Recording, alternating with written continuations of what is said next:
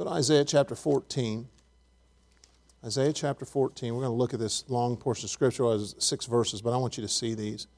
Um, Isaiah chapter 14.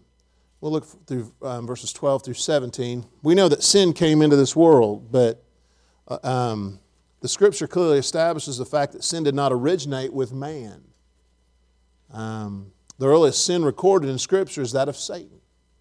In fact, Satan is the one you say, well, Genesis was, was yes, it was, but we don't, we know that Satan is a fallen, angel. And so if you look at your first blank, Satan was filled with what? What do you think that word is? Pride. He's a prideful angel. And he wanted to become his own God.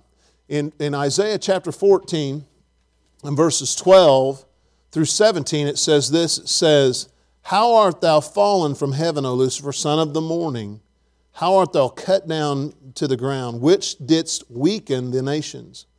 For thou hast said in thine heart, I will ascend into heaven, I will exalt my throne above the stars of God. I will sit also upon the mount of the congregation, the sides of the north. I will ascend above the heights of the clouds, I will be like the Most High. Yet thou shalt be brought down to hell, to the sides of the pit. They that see thee shall narrowly look upon thee and consider thee, saying, Is this the man that made the earth to tremble, that did shake kingdoms, that made the world as a wilderness and destroyed the cities thereof, that opened not the house of the prisoners? You know, if you think about what Satan wants to do, he wants to destroy us. He can't destroy us physically, and he can't do anything that God doesn't want him to. God doesn't allow him to, I guess you would say. Because if you look at the book of Job, what does he say? Satan is actually there, and he says, Have you considered my, and God says back to him, Have you considered my servant Job? He couldn't do anything that God would, he, he had to get God's permission to do it. And so we, we do not, we serve the Almighty, and this, this creature that we're going to study about is very interesting when it comes to sin. He's the one that first came. Look at the next point in there. Satan, Satan wanted to become his own God, little g. He would never be a God with a big G. The time frame of the holy war is unknown. We know that there was a battle in um, Jeremiah 4 23 through 27. We could look at, look at that later. Has made some wonder if part of this war was fought on some previous earth where angels may have dwelled. We know that there was a fight between the angels and Satan and there was he was trying to pull them out of, of what they wanted and what, where they were and he did pull some of them out. And that was when sin was, was, was adopted because there was pride in him. And he would later we'll, we'll get into these in, in, the, in the four points later we'll talk about how sin entered in, into man's world. And it was of course through satan.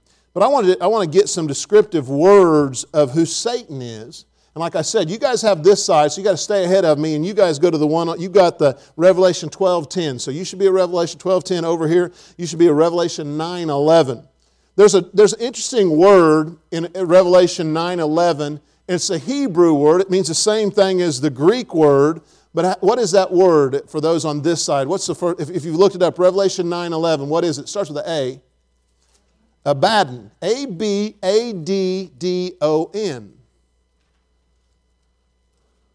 Just like um, when you study Jehovah, Jireh, and all the different ones, they all mean something different. But they refer back to, back to Christ and back to God. Here, you've got a, Abaddon. It mean, it's talking about a, a name for Satan. In Revelation chapter 12, verse 20, what is the word that we find that Jesus is called here? What of the brethren? The accuser of the brethren. There's the accuser of the brethren. Now we know what 1 Peter 5 8 is. What is he here? He's considered what? Pardon? Well, I want you to go a little bit with the A. It starts with an A. Adversary. He's the adversary. He's as a roaring lion. It would be that, but he's an adversary. Revelation 9 11. Has anybody turned to it? He is what of the bottomless pit? He is the angel of the bottomless pit. So we have Abaddon, we have accuser of the brethren, we have adversary. He's the angel of the bottomless pit. Now you go to the Greek word in Revelation chapter 9, verse 11. What is it? Apollyon. Spelled like this A P O L L Y O N. Apollyon. One that people use in Matthew chapter 12, verse 24. It starts with a B. What is it? Anybody on this side looked it up? Beelzebub. Is another name for him. You say, why didn't God just call him Satan or Lucifer or the devil? He has many different attributes, and, and he, he's kind of breaking it down for us and showing us what it is. So, Matthew chapter 12, verse 24 is Beelzebub. Beelzebub. B E E L Z E B U B. Then one that I've heard of is 2 Corinthians chapter 6, verse 15. Anybody look that up on this side? We're over back on this side. Belial. He is Belial. B E L I A L. His most common name is found in um, Matthew chapter 4, verse 1, and he is what? The devil. D E V I L. Revelation, of course, gives some different words for him. If you go to Revelation chapter 12, verse 9, and 20, verse 2, he is called what? He is called the dragon. It's interesting when you, when you think of him, almost all the attributes are almost eerie. There's nothing that's lighthearted or any, anything that's, oh, that's, that's a beautiful name. When you think of a dragon, you don't usually think of a good thing. Here he's the dragon in Revelation chapter 12, verse 9. And remember Matthew chapter 13, verse 39 He is your enemy. If you're a Christian, He is your enemy. So we have Abaddon. He's the accuser of the brethren. He's the adversary, the angel of the bottomless pit, Apollyon, Beelzebub, Belial, devil, dragon, enemy. This one you might be able to figure it out with just, just the father of all what? Lies. He's the father of all lies. It's interesting, the, the next one found in Isaiah chapter 14 4 is interesting because when you refer to this empire, it's usually referring back to him also. It's Babylon. He is the king of Babylon in Isaiah chapter 14, verse 4. Then another word that's very commonly used for him in Isaiah 14, 12. It starts with the letter L. Anybody know that one? He's the, he is considered who? Lucifer. I know there's a lot of blanks. We'll go through these in just a second. Second Thessalonians chapter 2, verse 3, he is the man of sin. Man of sin. Interesting one in Revelation. Satan is called in, in Revelation chapter 12, verse 9, and chapter 20, verse 2, is that old serpent. It's interesting that he calls him that because that's the first time we get him in, in the Bible. He's a serpent. And in Revelation, he ends up as that old serpent. Colossians chapter 1, verse 13. He is the power of darkness. Power of darkness. One of the more common ones also is the prince of the power of the what? Air. A I R. John chapter 12, verse 31. He is the prince of this world. He is the prince of this world. And then the, the main name we've called him and is found in Job chapter 1, and that's when he goes and he talks to God, and God calls him what? His name is Satan there, S A T A N. John chapter 17 and verse 12, he is the son of perdition.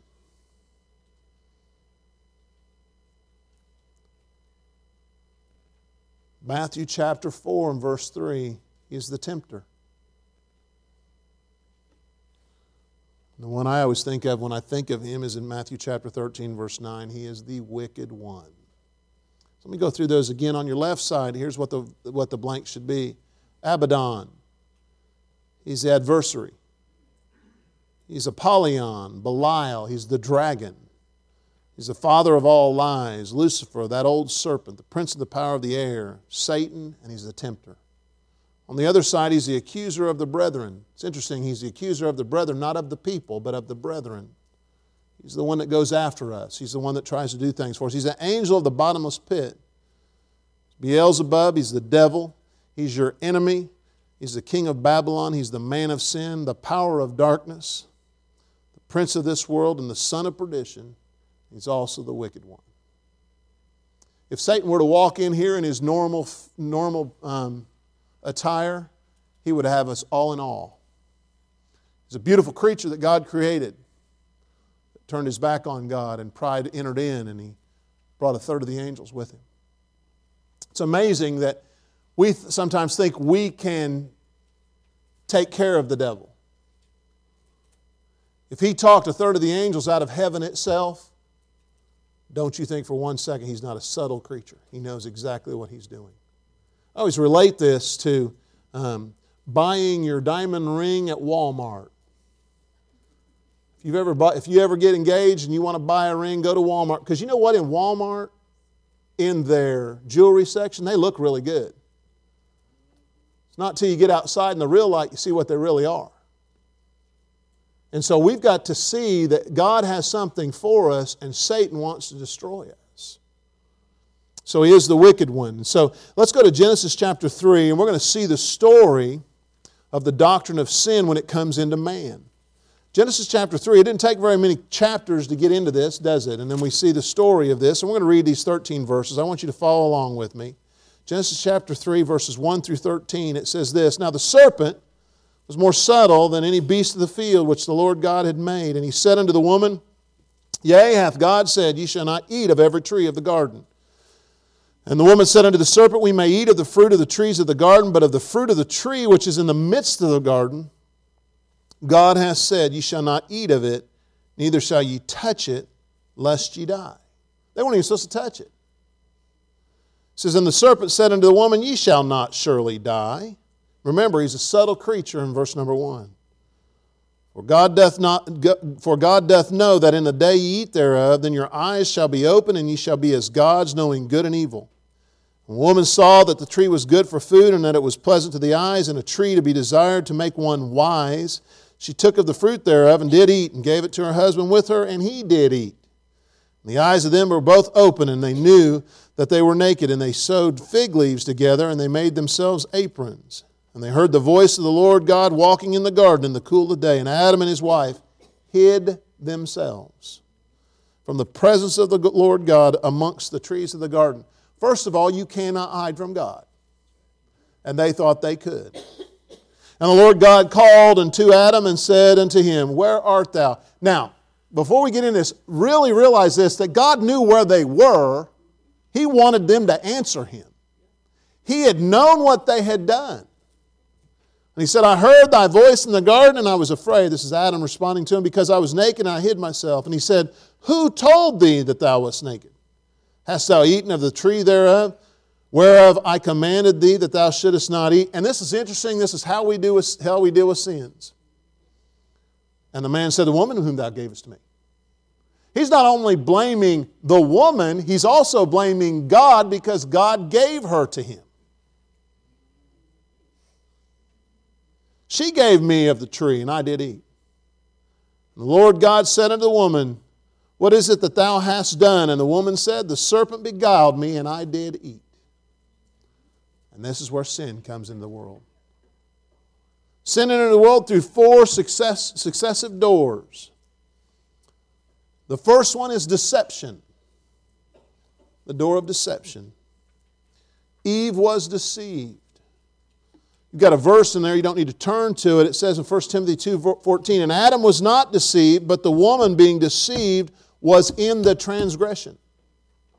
That's what that verse says. It says, listen, Adam wasn't deceived, but, the, but, but Eve was. So the first door is deception. The second door of sin is delight. Eve was impassioned by the thought of being in charge of her own life. She thought, man, this might be a good thing if I get to do this. Number three, Adam was loyal to his wife over God, there was disloyalty. And fourthly, disobedience. Adam willfully, knowingly, and de- deliberately sinned.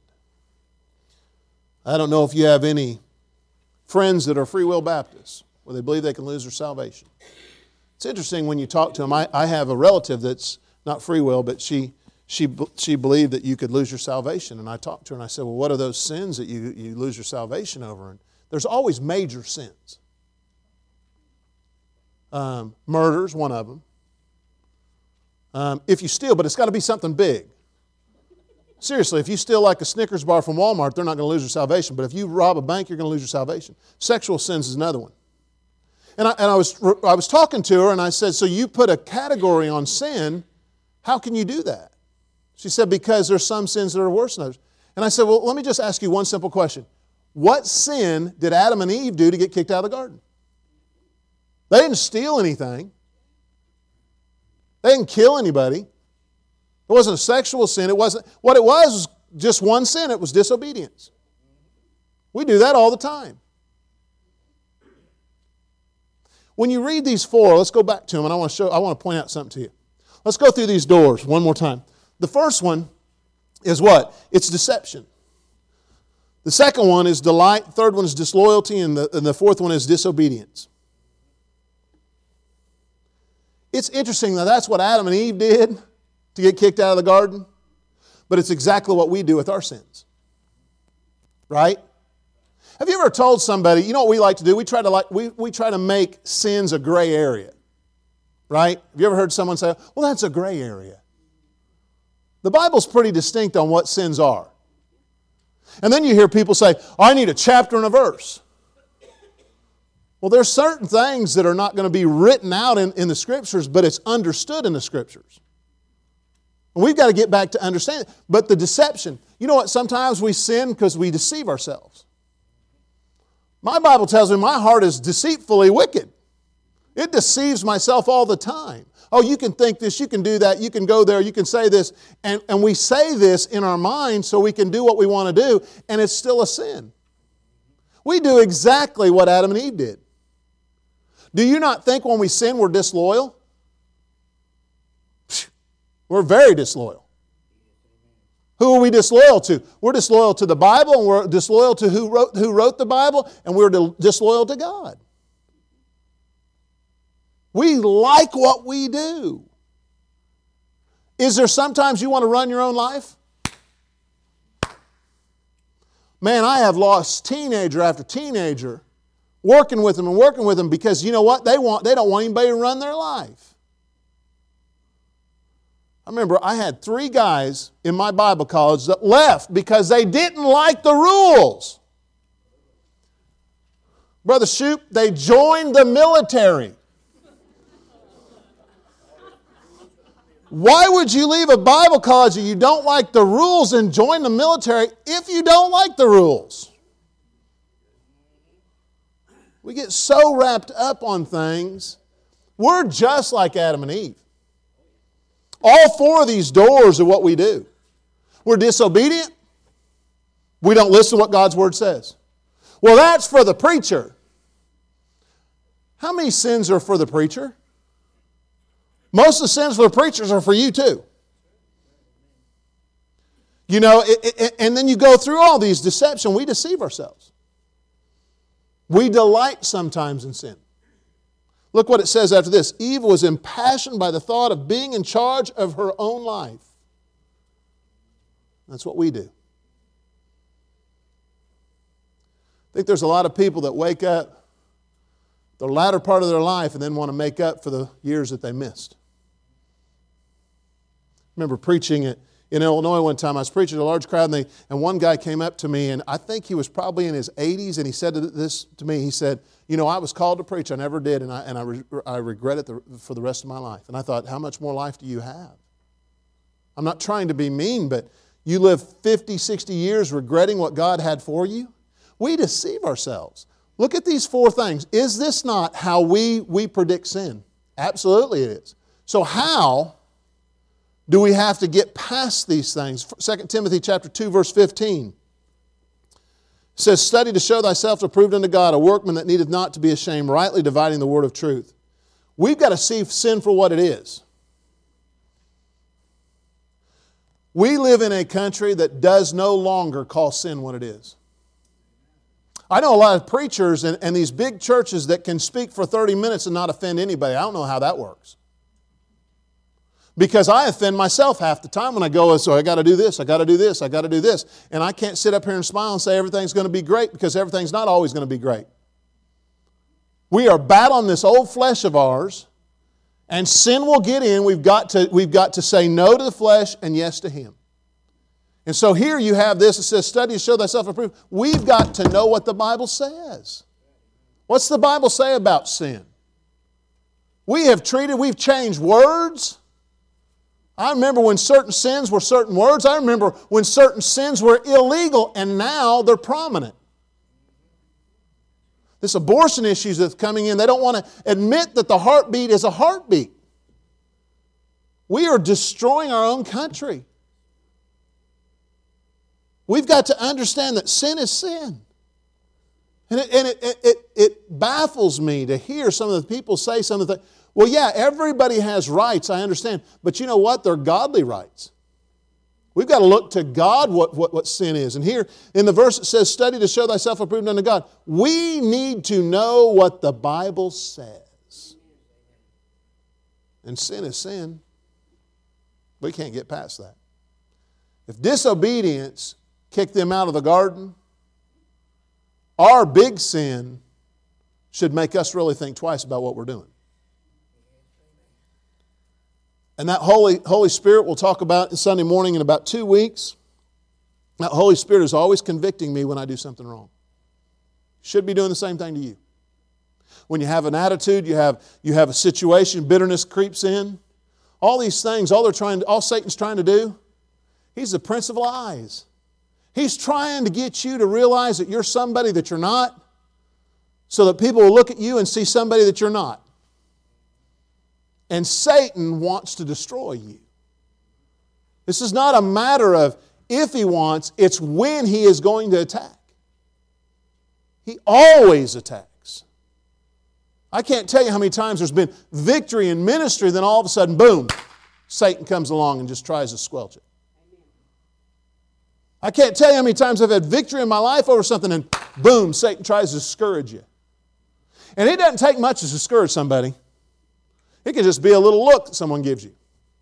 It can be maybe somebody says something, does something, and Satan knows how to discourage you. Don't let him win the game. At the very end, you know what's going to happen to him, and you know what's going to happen to you if you're saved? There are two different destinies. Satan wants to do everything he can. Let's look at these verses here. Go to 2 Corinthians chapter 11. 2 Corinthians chapter 11. I know we're going through pretty quick, but there's verses in here you can look up later. 2 Corinthians chapter 11. I'm in 1 Corinthians. 2 Corinthians chapter 11 and verse number 3. Says, but I fear lest by any means as a serpent beguiled Eve through his subtlety, so your mind should be corrupt from the simplicity that is in Christ. I like that. I like this verse that says, "So your minds." Satan wants you to think wrong. He is the, he is the prince of lies. He's that old serpent. He's the tempter. Go to 1 Corinthians chapter 6, and you'll see some more about Satan. And I love that Paul writes about him. So I think Paul was one of the best Christians ever to walk the face of the earth. But he has some things to say about Satan. 1 Corinthians chapter 6. In verse 19 and 20, it says, What? Know ye not that your body is a temple of the Holy Ghost which is in you, which ye have of God, and ye are not your own? The Bible verse says in 20, it says, For ye are bought with a price, therefore glorify God in your body and in your spirit, which are God's. Now, you've got to realize if this is what God wants, Satan wants the opposite. Every time God wants something, Satan wants something different. Every time God has a plan, Satan has a plan. Sometimes Satan's plans are not really bad, they're just neutral. He knows if he can get you to be neutral, he's won the game. Y'all have neighbors, don't you? Anybody not have a neighbor here? You know what God wants you to be? He wants you to be a good neighbor. Satan wants you to be a neutral neighbor. I don't invite him to church. What would they think? Last time I checked, when you read this verse, your body's a temple. You need to do what God wants you to do. My Bible also tells me that I'm supposed to witness to people. I'm supposed to tell them about Christ. There's a lot of things that this Bible tells me, and you know what? It's hard to do all of them, but the ones we know to do, we need to do. Amen? Go to 1 John chapter 2. 1 John chapter 2. 1 John chapter 2, verses 15 and 16. says, Love not the world, neither the things that are in the world. If any man love the world, the love of the Father is not in him. For all that is in the world, the lust of the flesh and the lust of the eyes and the pride of life, is not the Father, but is of the world. You know, we can, we can say all we want about it, but you know what? We're not supposed to love this world that we live in. There's nothing wrong with having things that you like and things that you love, but it should not be your prominent desire to have. Isn't it interesting when we want something, we finally get it, it's not all it's cracked up to be? You ever had to repair something that you liked? I remember growing up, I wanted a bicycle with the big, I don't know what they call them, the slick tires in the back. And then I wanted the monkey bar handlebars, and I thought, okay, we're going to put those on and and, and it's going to be it's going to change my life change my life dearly. And i got started riding that. It was a yellow bike. It was my favorite color the only color i could see and it had a big flat tire big flat um, flat back tire i don't know what you call it but it had a fender on it where it wouldn't throw mud on me anymore praise god for that. And i was driving down the road and this guy said hey come over to john's house. We're going to jump these bikes. And i remember thinking, okay, I don't know. I just put these handlebars on and I'm not very good mechanic and someone was supposed to help me put them on and I said, I can do this myself. And so I jumped the first jump. First jump, the handlebars went. this is before we wore helmets, amen? How many of you ride with the helmet right now? I just, I just don't know if I could, you know. I don't want to mess my hair up. Uh, I'm just kidding. But um, I remember going, and when I did that, my face hit the bar in the middle, knocked my front tooth out. Now you get a bike, it's got pads all over it. We got to protect them. It didn't hurt me, it just knocked my tooth out. Amen. I got a couple dollars for it. But I remember coming up and going, wow, that, that, and that was the bike that I always wanted. What do you think that bike is now? It's probably in a Coke can somewhere. How come we always have to have these things? And then these things are what we call temporal. They're not going to last forever. How many of you in here, now there might be somebody in here, how many of you in here have the first car you ever owned? Anybody in here? Usually there's one or two that have had the first car they've ever owned. Is your husband, is that one of his first cars he's owned? Okay. He has got a beautiful car. He's not in here. It is a, a 66 GTO you ever see me driving it, it's because I've been over at their house, stole their keys, and I'm driving around the town. Beautiful car. Brother Shoop has what, what, what year is your car? 47. It's a, I don't want to say Chevy because if it's, it's a what? It's a Ford. He is a, he is a Christian. He drives a Ford. Amen. All these cars, and why these cars are rare? Because most of these cars didn't make it. Because they're temporal. And, and the Bible tells us that we're not supposed to, there's nothing wrong with having some of your desires. I understand that. But they're all going to vanish. Some of these things that we, we hold dearly are going to be the things that our kids fight over after we're gone. We've got to see that and got to understand it. The Bible says in, in 1 John chapter, chapter 2, Love not the world, neither the things that are in the world. If any man love the world, the love of the Father is not in him. You can either believe it or not believe this verse. Look at this next, next part. It says, What is sin? I want you to fill in the blank here. Sin is anything that is contrary to the character, will, or pleasure of God. Character, will, or pleasure of God. That's what sin is. If it's contrary to God's character, it's sin. If it's contrary to His will, it's sin. And you know, I, I, know of, I know of people that have got out of ministry and made a lot of money. If God called them to be in ministry, they better be in ministry. But if God called them to be out of ministry, they better be out of ministry. I used to, I used to have this thought process that everybody needs to go to Bible college for one year, and I think it's a good process, but there's a lot of people that are hindered by that because some people go to Bible college that shouldn't be there, and they destroy people. I saw a lot of my friends hook up with the wrong type of person. It really messed them up. We've got to understand that sin is anything that's contrary to the pleasure of God, what God has for us. Now, let's go through these things really quick, and I want you to see the six items that mark this falling short in sin. Romans chapter 6, verse 16 sin is falling short of a complete obedience to God's command. If you are not following God's command, you're sinning. Complete obedience to it.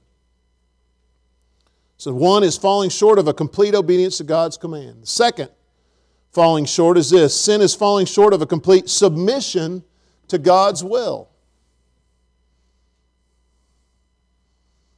This was very evident to me yesterday when my daughter flew back to California because God's will for her right now is California, the foreign country of California. I don't want her there, but God wants her there. And if she's in daddy's back pocket, she's not in the will of God. So, submission, sin is falling short of a complete submission of God's will. The third one, sin is falling short of a complete conformity to God's moral and righteous character. We've got to follow out who God is, we've got to be like Him. If we're not like Him, we're sinning. See, God doesn't have pride, and arrogancy. God has humility, meekness, no bitterness. We've got to be, be like Him so that we understand this point, falling short of a complete conformity to God's moral and righteous character. Number four, sin is falling short of a complete fellowship with God. A complete fellowship with God. 1 John 1 3. What is the only thing that will take you out of the fellowship of God? Oh, He'll never leave you nor forsake thee. But that close fellowship, what is something that's in there that makes that close fellowship not there? You know what it is? It's sin. Let's put it more practical. If I don't have a right relationship with my wife, there's something that one of us have done to each other. Now, we apply this to our relationship with God, it's sin that will keep us from that fellowship. So we fall short in sin, we break a fellowship with Him. We're not as close as we need to be. Let me explain what I mean. How many of you know who Donald Trump is? Everybody know who Donald Trump is? We all know who he is. How many of them is he's your personal friend that he calls you almost every day? Kay just raised her hand. Oh, she's scratching her head. Okay. Um, you're confusing me, Kay, all right? Because, you know, we know who he is, but he's not our friend. And, my, and I want you also go on record. Wendell was telling me this. This is this. Um, there's some preachers. Franklin Graham said that we need to pray for him today because he's getting he's getting nailed, nailed, nailed. We need to pray for our president, we, whether you like him or not. You need to pray for our president. And today is the day of prayer for him. But do you want that fellowship? Let's go back to the, the time that you felt you were the closest to the Lord, walking with Him. Do you remember how that felt? Is it still there? Why is it not there? It's, he's not changed. We've changed. And I remember, man, when, when you're doing exactly what God wants you to do, you can walk on cloud nine. Nothing will affect you. But sometimes we just kind of slowly dissipate from Him because of sin in our life. We don't need that fellowship broken. We don't need that fellowship spread out. Oh, He'll never leave us nor forsake us. But you know what He wants us? What's the Bible say? Draw near to God. And He'll what? Man, I want that drawing near. I want God to know that I, I want Him beside me. Because with me and Him, we're a majority. And we shouldn't, and it's interesting when you study people in the Bible, you know what their encouragement was? It wasn't their friends, it was God Himself. Study David, and you'll find out David was encouraged what? Of the Lord, in the Lord, on the Lord. We've got to have this. If we don't have this fellowship, it's because sin has crept in. And remember, he's a subtle serpent. He knows what he's doing. Let's go to the last one. On point number six. I'm sorry, point number five. It says, Sin is falling short of a complete faith in God. The Bible says in Proverbs chapter 3, verse 5 and 6, Trust the Lord with all thine heart, lean not to thine understanding. In all thy ways acknowledge him, and he shall direct thy path. We need to trust in him and have faith in him. Anything that's not of faith, it's not pleasing to God. And the last one is this sin is falling short of a complete initiative to do good. We, you know what is right. Amen. I know what is right. If we were just honest with ourselves and said, I know what I need to do, but sometimes I don't do it. How many of you are like that? I am. Well, I don't know if I, I'm, I'm, talking to the choir here. I don't know if I should go to church on Sunday night. There is a basketball game tonight. You know how this preacher prays? This preacher prays whenever there's a basketball game. I always pray that the more people that went to church from that team wins. Amen. I've always prayed that way. I don't know if it's a spiritual prayer, but I don't want someone that's heathen to win everything. But we've got to get back to understanding initiative to do good. We know what we need to do. But then we really realize in our life in Romans chapter 3, 23, when it says, For all have sinned and come short of the glory, we all, we all know that we have fallen short. Let's go to this last verse, and we'll go to Ephesians chapter 6, and we'll be done. Ephesians chapter 6, and verse number 12. You can look up 2 Corinthians chapter 10, verse 3 through 6. The Bible says in Ephesians chapter 6, verse 12, it says, For we wrestle not against flesh and blood, but against principalities, against powers, against the rulers of the darkness of this world, against spiritual wickedness in high places. He has just told them what he needs to put on the whole armor of God in this chapter. Then he says this We're not wrestling against each other. That's not what we're doing. We're wrestling with principalities and powers.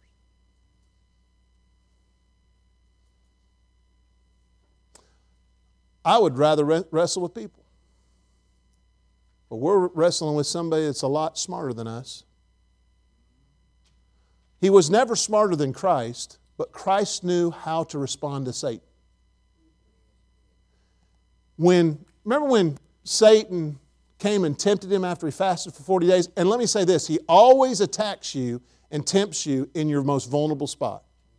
The most vulnerable Jesus ever was was when he was 40 days and 40 nights without eating because he was a man. And Satan attacked him. And what did, what did, how did Jesus respond to him? Very quickly, you know what he did? He responded by Scripture. When he alone could have said, I am God, leave me alone. But he responded back to Scripture. You know why he did that? For a pattern for us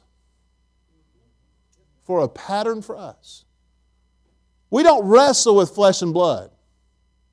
There are people in here that will agitate you. Amen?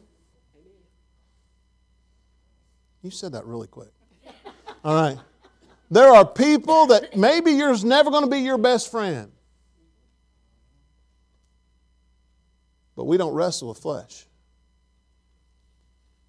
We wrestle with a higher being. That's Satan. He wants to destroy you. You know, I look at Landon over here. He's the bundle of energy. If you don't know who Landon is, I don't know what church you're from, amen? Right? Right. We went to his birthday party. I think it was Bobby was over there with me, and he had all these gifts on this thing. Bobby looked at me and goes, I've never got that many gifts in all my life. And he said, I'm even c- including the ones that I bought for myself. You know what Satan wants to do? He wants to destroy him. He wants to destroy you. He never plays fair. And I'll end it with this. You know you know he never plays fair? Because you see it in Scripture all the time. The one I always think of is David and Goliath. There's a man that's a gigantic man. He goes up to the Israelites. He says, Listen, if you destroy me, we'll be your servants. If I destroy whoever you send to me, you'll be ours. This little child comes and he throws the rock, hits him in the forehead, kills him, and instantly the Philistines bowed and said, We are your servants. Is that what happened? No. That's how Satan works. He never plays fair. Be careful with sin. We can get all over Eve all we want, but we're just like her. We are just like her. And Satan knows that. With every head bowed and every eye closed. I'm not here to tell you what your sin is. You know what it is. But I am here to tell you that whatever that sin is, you need to guard against it. Sometimes we get so used to our sin, we might as well name it. Might as well give it a nickname because it's part of our life.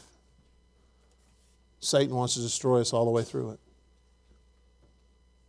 He wanted to destroy Shadrach, Meshach, and Abednego. He sent them to a fiery furnace. Little did they know that, that Jesus was going to walk in that fire with them. He wanted, he, wanted to, he wanted to destroy Daniel. He threw him in a lion's den. And don't think for one second Satan didn't want those lions to eat him alive.